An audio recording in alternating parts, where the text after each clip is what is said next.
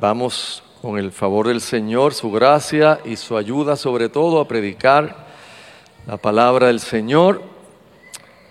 Y vamos a Hebreos capítulo 10 y esta mañana, si así lo permite el Señor, estaremos en el pasaje de los versos 32 hasta el 39 y leemos la santa palabra del Señor. Pero traed a la memoria los días pasados en los cuales después de haber sido iluminados sostuvisteis gran combate de padecimientos. Por una parte, ciertamente con vituperios y tribulaciones fuisteis hechos espectáculo, y por otra, llegasteis a ser compañeros de los que estaban en una situación semejante, porque de los presos también os compadecisteis y el despojo de vuestros bienes sufristeis con gozo, sabiendo que tenéis en vosotros una mejor y perdurable herencia en los cielos. No perdáis, pues, vuestra confianza que tiene grande galardón, porque os es necesaria la paciencia para que habiendo hecho la voluntad de Dios, obtengáis la promesa. Porque aún un poquito, y el que ha de venir vendrá y no tardará, mas el justo vivirá por fe, y si retrocediere no agradará a mi alma.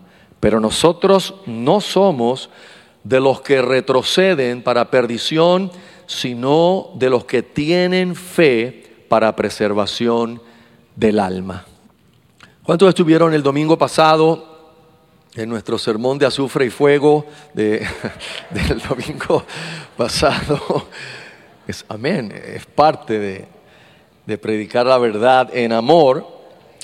Y si usted se ha dado cuenta, el escritor de esta carta cada vez que trae una amonestación severa, luego trae entonces ah, ánimo a los creyentes. Fíjate que él trae la amonestación severa a aquellos que presentan una confesión de fe superficial, intelectual, ficticia, falsa y que por eso son de corta duración o simplemente ah, apostatan de la fe pero a los creyentes verdaderos les anima con las realidades de la perseverancia de los santos, con la realidad de la perseverancia en la fe. Y esta vez les va a animar mostrándoles que nosotros, los creyentes verdaderos, no somos de los que retroceden para perdernos, sino de los que perseveran en la fe, mis amados. Así que el texto de hoy es simple, no es, no es complejo. Recuerde que ya estamos en la parte práctica de la carta, ya él terminó toda la sección doctrinal y ahora está en esta parte práctica para que nosotros podamos, primero la audiencia original que él tenía y nosotros podamos poner por obra lo que él nos ha estado mostrando y enseñando. Así que realmente predicar este sermón tiene un par de dificultades, aunque es el, el pasaje simple, predicarlo tiene para dificultades. Uno, me parece que aquí, me parece, si me equivoco, usted levanta la mano y me lo dice, pero me parece que aquí ninguno de los presentes nunca ha estado preso por predicar a Cristo o por servir a Cristo, o le han quitado su casa, o le han dado una golpiza en la calle por, por amar a Cristo, por seguir a Cristo, por predicar a Cristo. ninguno. El hecho con esto es que tenemos que entender la audiencia original, porque eso es lo que ellos habían pasado y ahora estaban de nuevo en cierto periodo de persecución. Y lo que no hace fácil esto, amados, es que nosotros, la iglesia occidental que Dios nos ha concedido todo este periodo de relativa tranquilidad, calma, donde no somos perseguidos por los que gobiernan, no somos perseguidos de esa manera. usted me podría decir, pastor, pero a mí se han burlado de mí. Amén, de mí también. Han hablado de mí porque soy creyente. Amén, bienvenido al club. Eso, eso va a pasar. Pero no podemos comparar el que alguien se burle de nosotros, se ría, nos llame nombres y epítetos, retrógrada, que si esto, que si lo otro, ah, con lo que esta gente había pasado. Por lo tanto, yo no le voy a negar que hay predicadores que si han pasado por eso podrían comunicar este pasaje de una manera más personal. Yo conozco, por ejemplo, el pastor Miguel Marcial de en Cuba, que tuve la bendición de años atrás estar dos veces con ellos allá en Marianao, en La Habana.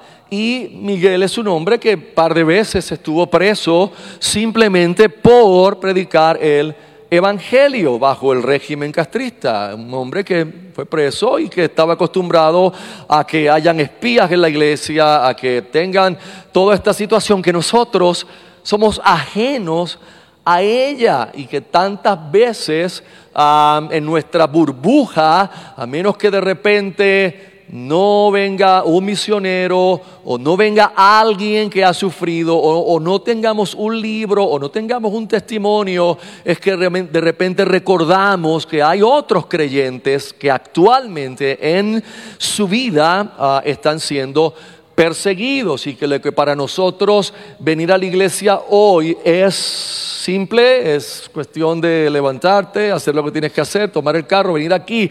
Para ellos podría ser la muerte, o podría ser el encarcelamiento, o podría ser la muerte de uno de alguno de sus hijos, o podría ser la confiscación de todos sus bienes. Y obviamente eso nos hace tener cosmovisiones diferentes, mis amados.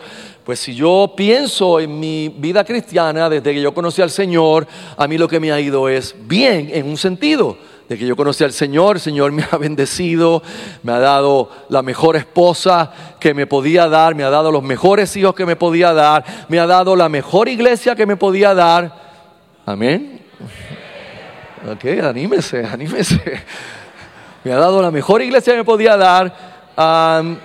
Yo he sido bendecido, hermanos. Eso no significa que no he sufrido, eso no significa que no he tenido situaciones, que no he tenido sufrimiento personal, que no he sufrido batallando contra el pecado, pero no sé si me entiende, no se compara con lo que esta gente están atravesando, no se compara con esto. Así que eso hace un poco más difícil, pero no imposible el que podamos predicar esto. Lo segundo que lo hace difícil es, yendo en la misma línea, el Evangelio norteamericano.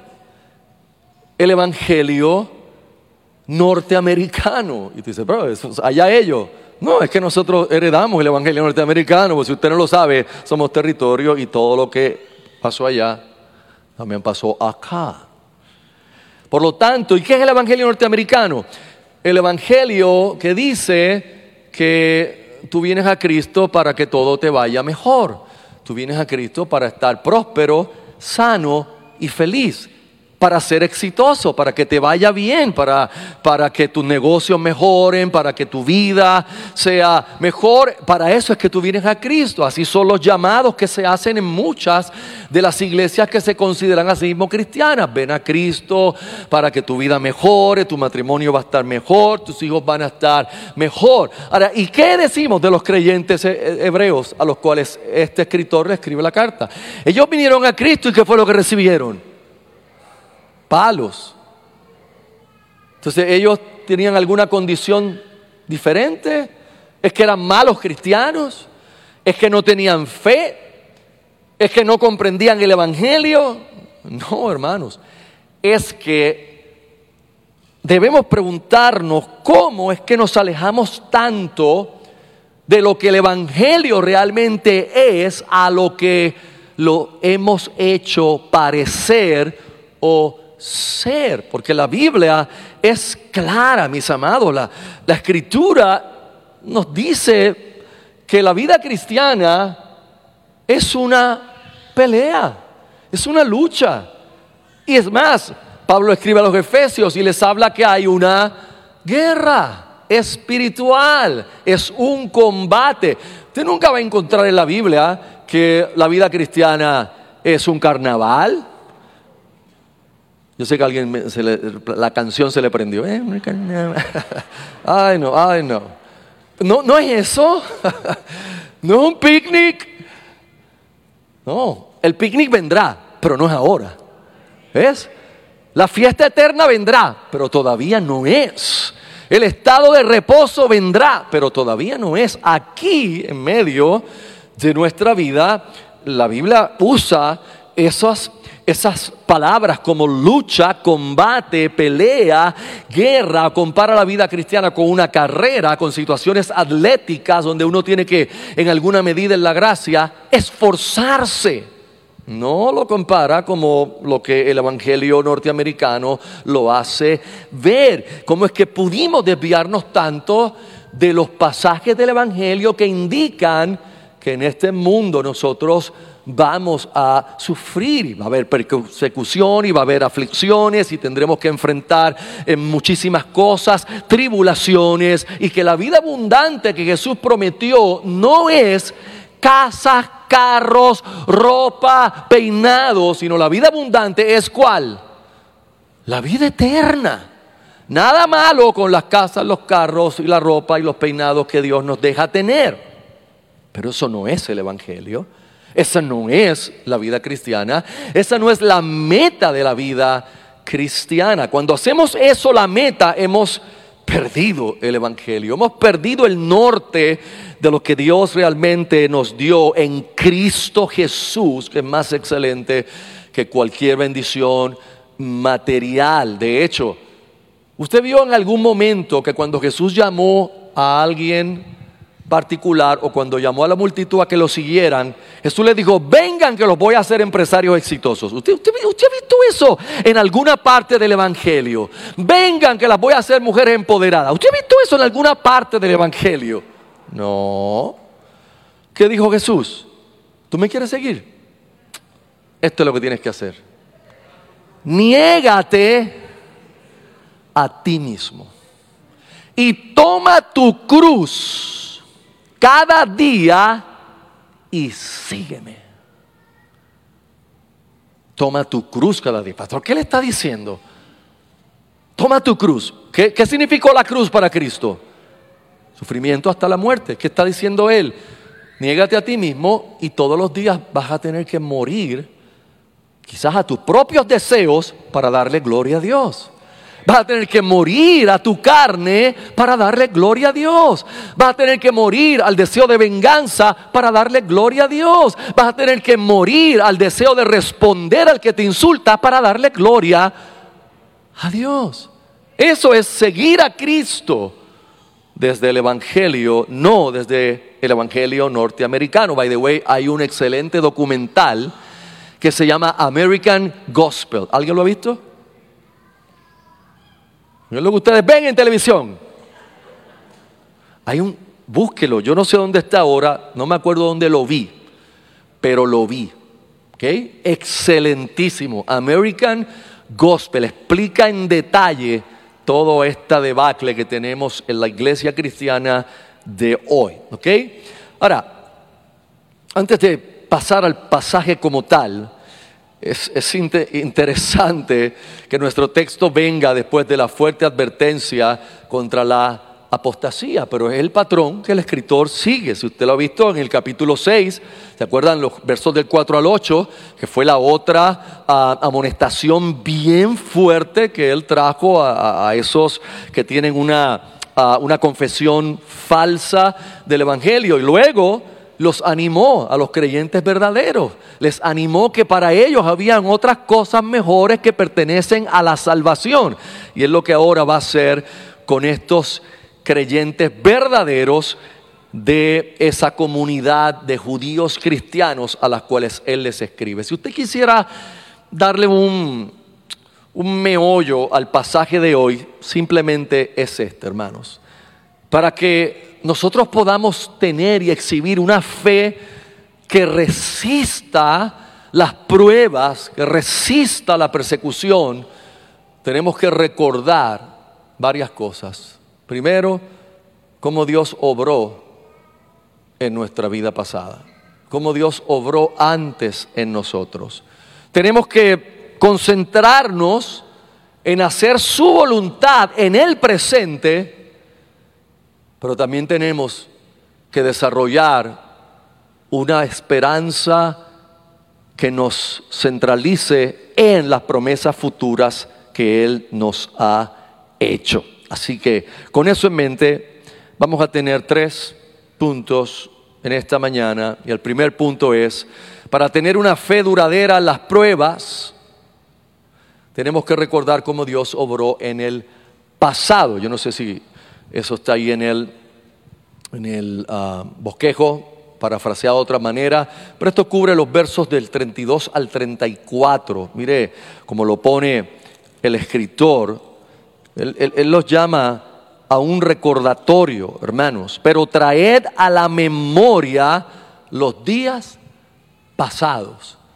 Pero si usted se da cuenta, el contexto él no le está diciendo traigan a memoria los días pasados cuando la pasaron bien, cuando todo estaba peaches and cream, cuando todo estaba bien nice. Eso es lo que le está escribiendo. No. ¿Qué le está diciendo? Traed a la memoria los días pasados en los cuales después de haber sido iluminados, sostuvisteis gran combate de padecimientos. ¿Qué le está diciendo? Recuerden que ya ustedes sufrieron anteriormente por Cristo. Que esta no es la primera vez, que ya ustedes han sufrido por la causa del Evangelio y por la causa del Señor Jesucristo. Y lo primero que les le recuerda es, vayan atrás y recuerden que Dios los iluminó verdaderamente. Fíjate que él ha usado el mismo término iluminación para referirse a los apóstatas que fueron iluminados pero no recibieron la salvación. Sencillamente fueron iluminados ah, de alguna manera pero no son salvos. De hecho, usted puede leer hoy día comentarios bíblicos, comentarios bíblicos de académicos que hacen un trabajo excelente en la gramática, en la historia, y sin embargo no son creyentes. Ellos mismos no viven una vida como creyentes. Son académicos que han estudiado el texto bíblico y han hecho grandes trabajos de investigación y han producido tremendo material, pero cuando tú lees te das cuenta, esta gente no tienen al Espíritu. Esta gente no tiene una relación con el Señor. Y es importante que entendamos que la iluminación que Él habla de los creyentes ahora es la iluminación que proviene de que solo Dios puede darnos luz en las tinieblas en que nosotros vivíamos. Recuerde que el pecador está muerto en delitos y pecados y está en tinieblas, pero el Señor es el único que puede hacer y ordenar, como el apóstol Pablo escribió a los corintios, que brille en nosotros la luz, así como en el principio Señor ordenó que la luz fuese, así ordenó un día, mi amado hermano, que la luz del Evangelio brillase en tu oscuridad y Dios te sacó del reino de las tinieblas y te trajo al reino del amado Hijo de Dios. Eso fue el día que te salvó, hermanos, que te abrió los ojos, porque antes de eso, tú y yo ni siquiera sabíamos que necesitábamos un Salvador antes de ese día glorioso, noche gloriosa, cuando haya pasado tú y yo, lo que sabíamos era de nuestro deseo de ah, hacer todo lo que quisiéramos en la vida, pero menos entender, yo estoy perdido, soy un pecador y necesito un salvador, hasta que Dios abrió nuestros ojos, como el gran ah, escritor de la canción Amazing Grace puso ahí en su canción cuando puso una vez que estuve ciego, pero ahora veo. Así estuvo usted, así estuve yo, ciego. Y pude estar ciego en la iglesia. Yo me crié en la iglesia, en la escuela bíblica, desde la edad de estos niños. Por eso me identifico tanto con ellos y el aprendizaje de versos bíblicos, porque era igual conmigo. Yo tenía que aprenderme esos versos bíblicos, porque la maestra me iba a parar al frente y me iba a avergonzar si no me aprendía el texto bíblico de la lección.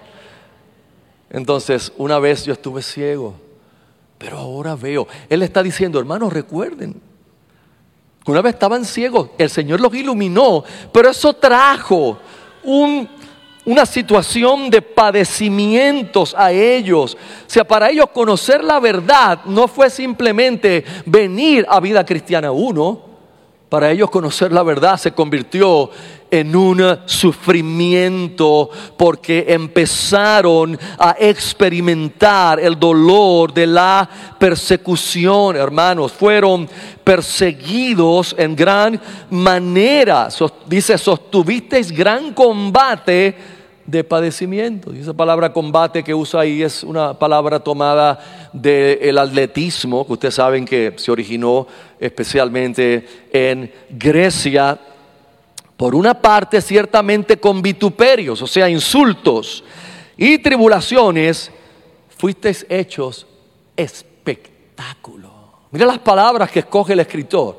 La palabra espectáculo que aparece ahí en español del griego, más literalmente sería la palabra teatro, como si ustedes fueron exhibidos en una obra, fueron hechos un espectáculo para los demás. Recuerde que estos son judíos que públicamente confesaron a Jesucristo como Salvador y obviamente sus familias judías Ah, no estaban contentos con eso, sino que los habrán expulsado, expulsados de las sinagogas, muchos expulsados de la familia, muchos públicamente habrán dicho, mi hijo o mi hija murió hoy, no, ya no tengo hijo, ya no tengo hija, porque negaron a el judaísmo para seguir a Cristo. Así que es importante que entendamos lo que ellos pasaron y Él les dice, para perseverar ahora en esta nueva etapa de persecución que están teniendo,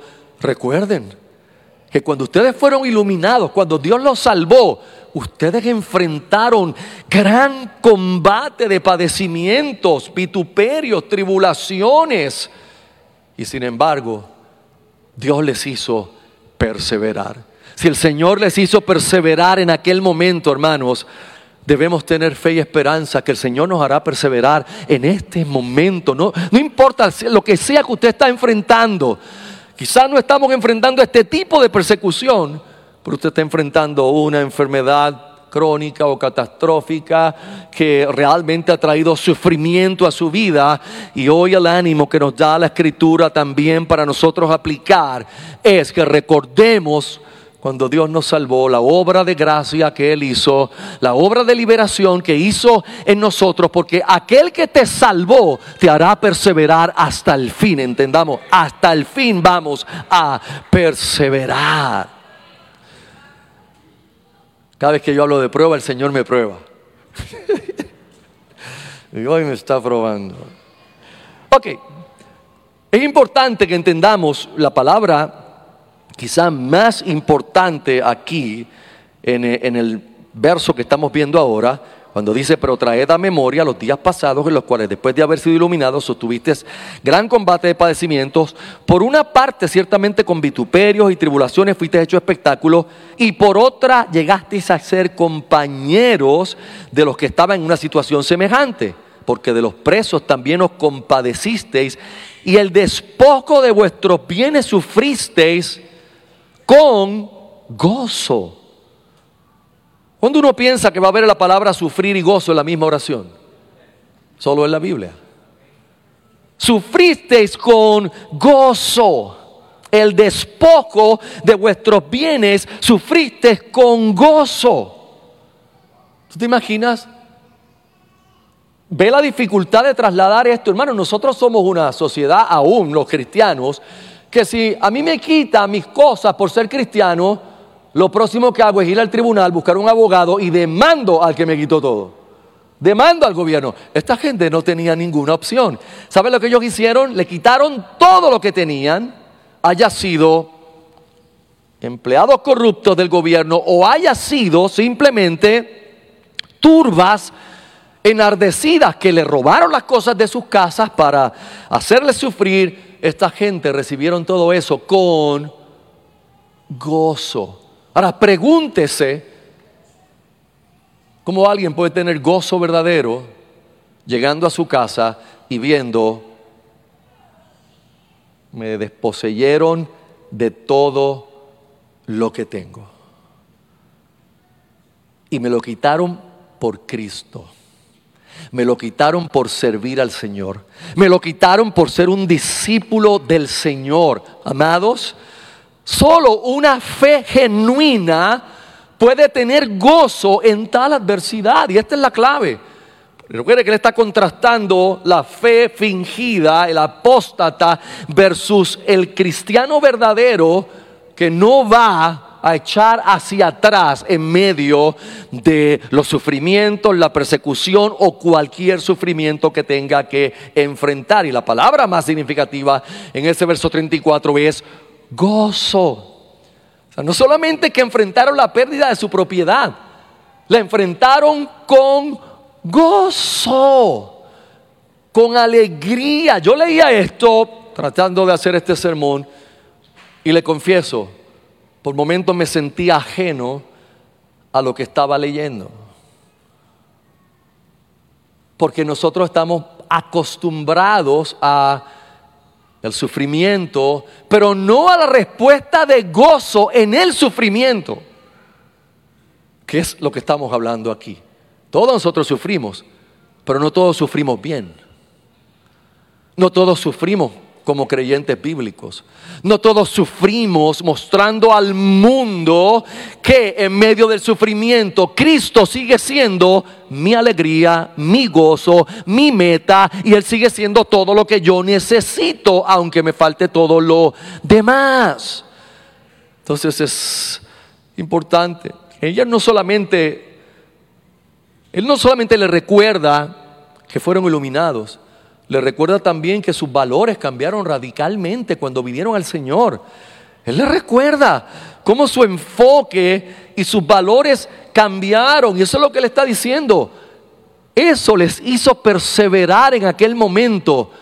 Ahora les animo a que vuelvan a tener el enfoque en esos valores, hermanos. Porque cuando uno viene al Señor genuinamente, hay un cambio en uno, hermanos hay un cambio. Así decía el himno, hay un cambio en mi vida viniendo al Señor. Esa, es la realidad, hermanos. Hay un cambio. No estamos hablando de perfección, pero estamos hablando que hay un cambio. Y lo primero que empieza a cambiar son mis prioridades. Las prioridades cambian. Ya se invierten. Ya no quiero entregarme a los deseos de la carne. Ahora tengo otras prioridades porque hay otros valores Ahora no valoro tanto lo temporal como he empezado a valorar, a valorar lo eterno. Y es lo que Jesús describió realmente del el Evangelio. ¿Dónde Él dijo que hiciéramos tesoros? ¿Dónde? En el cielo. En el cielo. Hoy día todos están involucrados con la criptomoneda. Esa es, la cosa. Criptomoneda. Eso es, eso es lo, que, lo que vamos a hacer ahora. Jesús dijo, haz tesoro en el cielo, donde ni la polilla, ni el moho, o la más antigua, el orín, corrompe, donde los ladrones no minan ni hurtan. Esa, es la realidad, eso es el Evangelio, hermanos. ¿Qué era lo otro que les estaba diciendo que pusieran en prioridad, como lo hicieron cuando se convirtieron? El sentido de que Jesús fue a preparar un lugar para nosotros. El sentido de que al final de los finales, este no es mi hogar. Hoy estoy que me acuerdo de todos los coropios, no puede el mundo ser mi hogar, me acabo de acordar ahí. en gloria tengo mi mansión, aunque hello, no, que escribió eso hay que orientarlo un poco. Eh, interesante que cuando uno pone el enfoque en lo eterno, entonces uno puede sufrir presentemente con mayor gozo, con mayor alegría.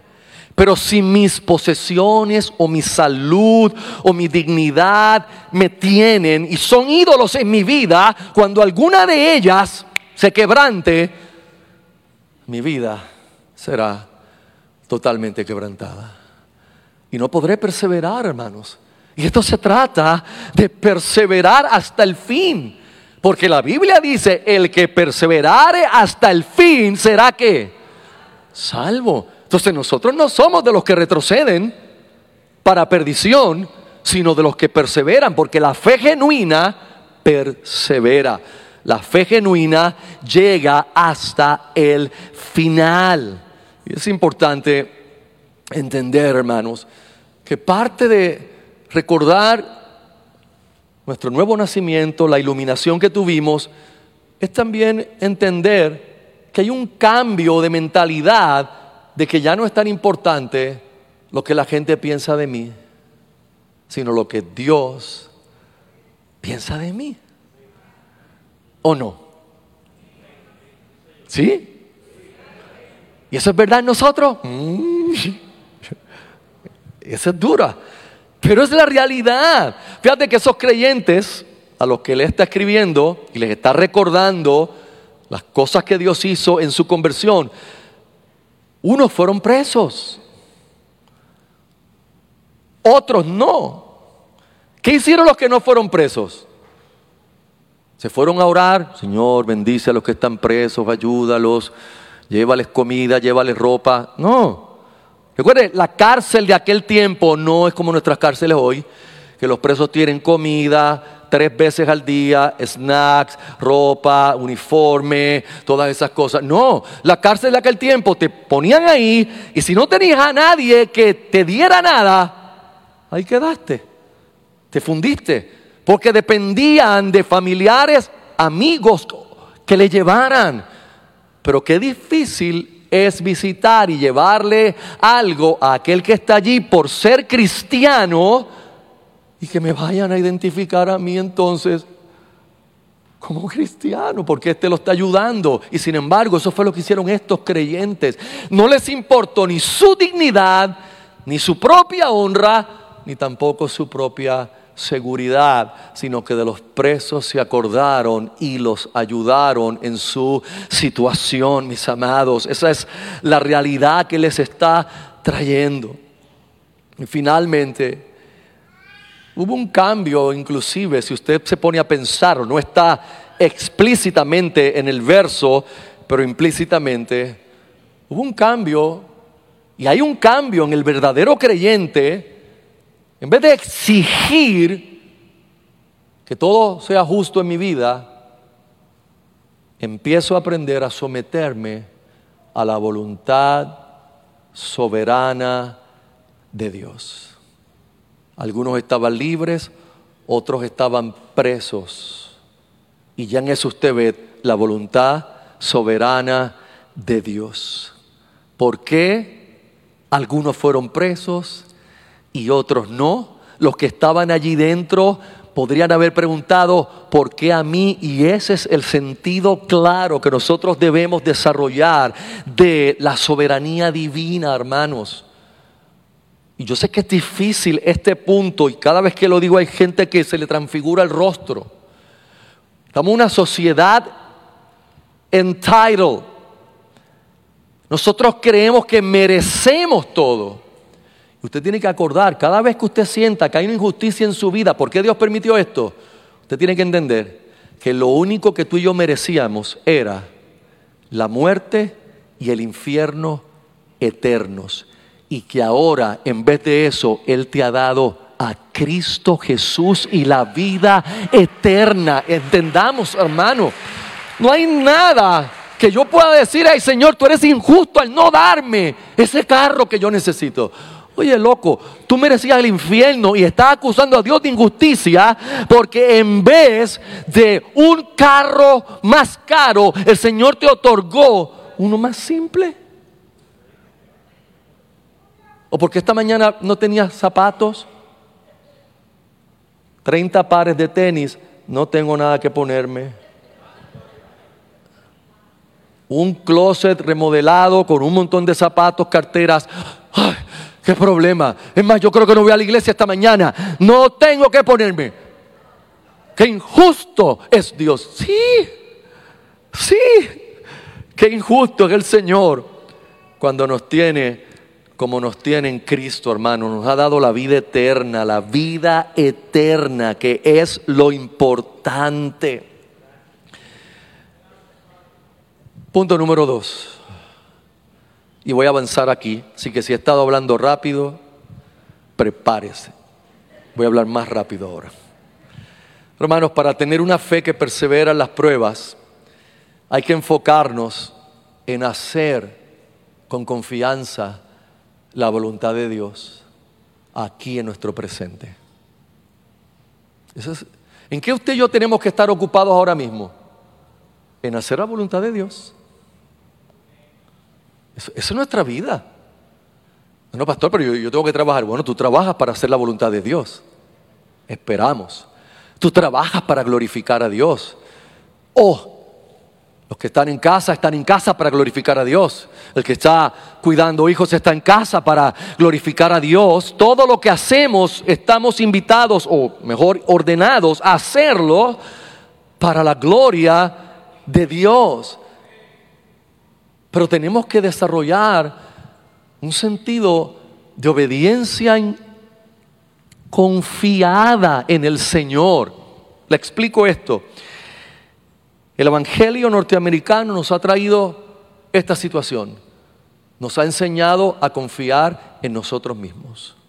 Todavía desde los púlpitos llamados cristianos salen frases como, oye, confía en ti, confía en los dones que hay en ti, confía en el potencial que hay en ti. No, hermanos, esa es la idea más mundana y antibíblica que alguien pueda declarar desde un púlpito. Eso es, lo que, eso es lo que la Biblia nos dice acerca de nuestra confianza. No, yo no confío en mí. ¿Por qué yo no confío en mí? Porque yo me conozco a mí. Y yo sé que mi corazón es engañoso. Yo sé que mi corazón es perverso. Entonces mi confianza no es en mí, mi confianza es en el que me salvó y mi confianza en cualquier competencia en mi vida es que quien me hace competente finalmente es Él. Quien me brinda competencias, quien me brinda dones, gracias para hacer lo que hay que hacer es Él. Pero nosotros tenemos una mezcla, tenemos un híbrido entre el humanismo y el cristianismo, hermanos a veces cuando yo doy un paseíto por las páginas de Facebook de los hermanos y hermanas de la iglesia, termino adolorido y pero Señor, yo estoy perdiendo mi tiempo. Mira las cosas que citan, a los escritores que citan, mira lo que están, todo eso es humanismo empedernido en vez de confiar totalmente en el único que nos amó en el único que metió la mano en la podredumbre de nuestra miseria y muerte para sacarnos a ti y a mí a una nueva vida. Cristo Jesús, el Rey de Gloria. Hermanos, nuestra confianza debe estar totalmente en Cristo, en su sangre derramada, no en nosotros, no en nuestra fuerza, no en mis estudios, no en que tengo más grados que un termómetro, no en que yo sé, no en mi apellido, no en la herencia que me van a dejar mis papás cuando se mueran. No, realmente nuestra competencia viene de Dios, hermanos. Esa es, esa es la realidad. Nuestra competencia viene de Él. Por eso es que tenemos que acercarnos al trono de Dios continuamente para recibir la gracia para el oportuno socorro. ¿Cuándo es eso? Todos los días yo necesito socorro. Yo no sé usted, pero todos los días yo necesito socorro del cielo, fuerzas del cielo, gracia del cielo, porque todos los días yo tengo que vivir por fe. Y me adelanté ya ahí a un punto. Todos los días yo tengo que vivir por fe. Y vivir por fe no es lo que el Evangelio norteamericano enseñó que vivir por fe. Vivir por fe es vivir en dependencia y en confianza absoluta de la obra perfecta de Cristo en la cruz del Calvario. bajo la presión de las pruebas, uno puede comprometer la fidelidad, hermanos. Y por eso es que el escritor está animando de esta manera a los creyentes hebreos y a nosotros. Porque cuando estamos asediados, sea persecución por Cristo, sean situaciones de un mundo caído, incluyendo la enfermedad y todas las demás cosas que vienen contra nuestra vida, en esos momentos la tentación de claudicar, la tentación de comprometerme con un pecado es, es, es, más directa, más directa.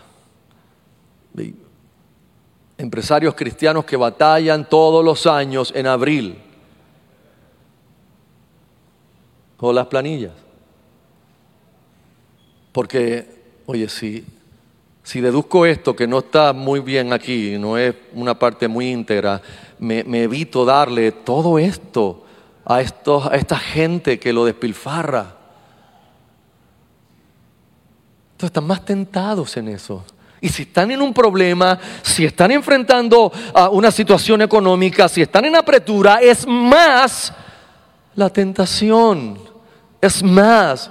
Y el, escritor nos está invitando a recordar ¿Entiende? Ustedes fueron iluminados, ustedes mantuvieron en aquel momento la fe y en este momento no va a ser diferente. Dios nos va a hacer perseverar, hermanos. Tengamos esa confianza.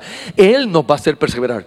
Yo no puedo perseverar, yo simplemente, hermanos, ah, yo puedo creer al Señor, continuar adelante. Él, Él me hace perseverar. Él ha dicho que nunca va a quitar su mano ni de mí ni de usted. Él nunca va a soltarnos. Él nos va a llevar al cielo, hermanos. Yo no sé si usted tiene claro eso. Si usted es un creyente genuino, Él te va a llevar al cielo. Aunque hoy el mismo diablo te hable y te diga, muchacho, tú para el cielo. Sí, Él nos va a llevar al cielo porque Él lo prometió. Jesús dijo, voy a preparar lugar para vosotros. El tercer punto del escritor, que cubre los versos 37 hasta el 39, es una cita que él hace de dos pasajes. Y tengo que decirles la verdad, este escritor inspirado en el Espíritu Santo, con autoridad inspirada, hizo lo que le dio la gana con esos dos versos. Es un verso de Isaías, capítulo 26, verso 20 y 21, y Habacuc 2, 4. Y él cambió de orden, Habacuc lo mezcló con Isaías y en el verso 27 nos dice, porque aún un poquito y el que ha de venir vendrá y no tardará, mas el justo vivirá por fe y si retrocediere no agradará mi alma. Aún un poco. Un poco, pastor. Va más de dos mil años. Sí. Y la invitación que nos está haciendo el escritor aquí, lo primero que nos está diciendo es, tienes que vivir con la perspectiva divina. Para Dios, un día son mil años y mil años es un día. So, respecto a Dios, va bien poquito, van dos días. Dos días, Él, él está tranquilo, solo dos días. La gente piensa que Dios tiene prisa o que, hay algo en el cielo, todo el mundo está, que, hay que hacer ya esto, dale. No, hermano, esto, esto es un plan desde el principio hasta el final. Es un plan decretado, entiéndalo. Y el que lo decretó, todo lo que él decreta ocurre irremisiblemente no hay manera de que no ocurra lo que Él ha decretado desde el principio. Por eso la Biblia le llama a eso decretar el fin desde el principio. ¿Qué nosotros tenemos que hacer? Que fue lo que le está invitando a ellos. Desarrollen esa perspectiva divina. Este verso de Isaías realmente tiene un contexto histórico. Era para Judá, pero mire cómo Dios trabaja con el tiempo, como quiera desde el Antiguo Testamento. Era para Judá y se le dice aún un poquito más. Y el que ha de venir vendrá. ¿Sabe cuál era el poquito? Esto fue antes de la deportación a Babilonia. ¿Cuántos años estuvieron en Babilonia? ¿Cuántos años estuvieron en Babilonia? 70 años, hermanos, 70 años. Y él le dijo, un poco de tiempo. ¿Qué es lo que nos está diciendo? Podrá pasar el tiempo, las circunstancias cambiarán, los gobiernos pasarán, se levantará uno, bajará otro por la soberanía divina, pero llegará el momento donde Dios cumplirá su promesa. Tú estás sufriendo hoy por la causa de Cristo. Recuerda que el que ha de venir vendrá, hermanos. El que ha de regresar, regresará. ¿Cuál es nuestra responsabilidad? El verso 38. Vivir por fe cada día. Vivir por fe. La fe tiene un fruto que se llama paciencia, resistencia, resiliencia. Esto no es una carrera de 100 metros. Esto es un maratón que cada día hay que levantarse a correrlo por la fe en el que me salvó. Yo no sé qué me voy a encontrar hoy en esta carrera, pero sea lo que sea, Él venció al mundo. Por lo tanto, Él me dará la victoria final en todas las cosas, hermanos. Tengamos ánimo. A veces a mí me da un poco de temor que la doctrina reformada, alguna gente le traiga pesimismo y le traiga como un determinismo extraño que es ajeno a la Biblia. Nosotros tenemos que tener fe, hermanos. Tenemos que tener una actitud de confianza en Dios, porque su plan no fallará. No faltará, mi hermano, Él nunca abandonará al justo, nunca lo dejará solo, no importa lo que éste esté enfrentando. Ahora, los falsos creyentes, ellos retrocederán para perdición, pero nosotros no somos de los que retrocedemos para perdición. Nosotros no somos de los que retrocedemos para perdición, sino de los que tienen fe para preservación del alma. Yo no sé usted, pero esta mañana yo quiero considerarme en fe que yo soy uno de esos. La gente habla por ahí de la confesión de fe y de repetir cosas. Si hay un verso que yo debería orar y tenerlo en mente cuando ore, es este verso. Dile, Señor, concédeme que yo no sea de los que retroceden para perdición, sino de los que tienen fe para preservación del alma. Animarnos con el Evangelio unos a otros, hermanos, es necesario mientras el fin se acerca animarnos unos a otros en la fe es necesario mientras todo esto sigue barranca abajo. Pero también nosotros mismos animarnos con el Evangelio y con la palabra de Dios es necesario. Porque cuando no haya nadie cerca, tenemos la palabra de Dios para nosotros mismos predicarnos el Evangelio. Porque aún un poquito más y el que ha de venir, vendrá. Démosle gloria al Señor esta mañana, amados. Aleluya. Señor, te damos gloria, te alabamos, te bendecimos. Ah, gracias. Gracias por tu amor, gracias por tu Espíritu Santo. Gracias por tu Espíritu Santo. Yo sé que tenemos un poco de prisa por, porque hay un par de cosas que hacer, pero antes de cantar, en mi corazón tengo que hay, hay algunos de nosotros realmente debilitados en la fe, hermanos. Debilitados en, en su caminar. Diferentes circunstancias le han, le han apocado la fe inclusive a tal grado que luchan con la pregunta, Señor, yo soy creyente, soy salvo, estoy en la fe, me siento que no avanzo. En mis días de carismático yo diría, levante la mano el que es, vamos a orar por usted. Pero no necesito eso. No hay que ser carismático para tener el poder del Espíritu Santo y poder consolar a los creyentes y edificar los creyentes y darles ánimo a los creyentes. Y yo quiero orar ahora. Y todo aquel que realmente esté así, yo no estoy hablando simplemente de un, de un día malo, yo estoy hablando de gente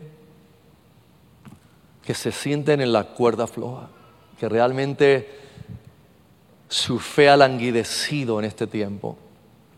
Yo quiero orar por usted en esta hora, suplicándole al Señor lo que Cristo le dijo a Pedro. Pedro, Satanás ha pedido tu vida para zarandearte como a trigo. Pero yo he rogado que tu fe no falte. Y eso es lo que vamos a orar, hermanos. Si usted es un creyente genuino, tu fe no va a faltar. Créame, tu fe no va a faltar porque tu fe no depende de ti. Tú no produces tu fe. Dios te la dio el día que te salvó y todos los días, por pura gracia, sigue dándote fe para creer. Anímese esta mañana. La carrera no ha terminado. El Señor todavía está trabajando en su vida, sus hijos. No se desanime hoy porque los ves en el pecado hundidos. Siga creyendo por ellos, siga orando por ellos. Es lo que puedes hacer, es tu rol. No, no puedes consumirte en ese pensamiento porque la salvación es del Señor. Padre eterno, esta mañana nosotros tenemos una gran necesidad de ti, Dios eterno. Necesitamos tu gracia. Necesitamos tu espíritu. Necesitamos tu poder. Necesitamos, Señor, realmente que esta mañana, mientras nosotros estamos aquí adorándote y el centro eres tú, pero nuestro corazón y el corazón de aquel que se siente abatido, debilitado, que se ha sentido apocado, Señor, necesitamos tu gracia en cada corazón esta mañana. Fortalece, por favor, al débil.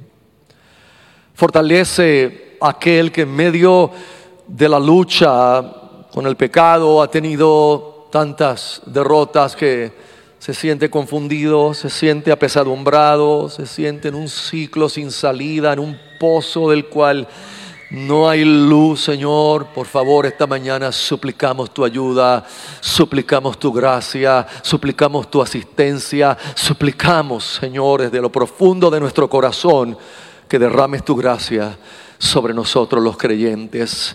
Que fortalezcas nuestra fe, que fortalezcas nuestro ánimo, que nos ayudes a fortalecer disciplinas espirituales quizás que han estado ausentes, Señor, por el mismo cansancio, por la misma apatía, que tú puedas otra vez darle vida a las rodillas que se han paralizado, a la oración que está inactiva que puedas dar hambre, hambre al que ha perdido el deseo de comer tu palabra y de estudiarla y de meditarla y aplicarla, Señor. Nosotros, como los salmistas de, del ayer, anunciamos nuestra gran necesidad de ti, Señor. Anunciamos el quebranto de nuestro corazón, la fragilidad de nuestra vida y te suplicamos que nos ayude, Señor.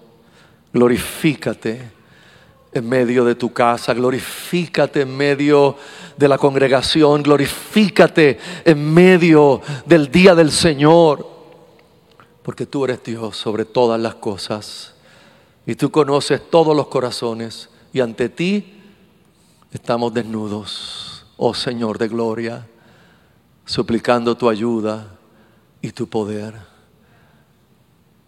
Que la fe de estos creyentes, Señor, no falte y que ellos puedan perseverar en medio de cada tribulación, aflicción o persecución. Te lo suplicamos esta mañana, Padre. En el nombre de Jesús, el Rey de la Gloria. Amén y amén.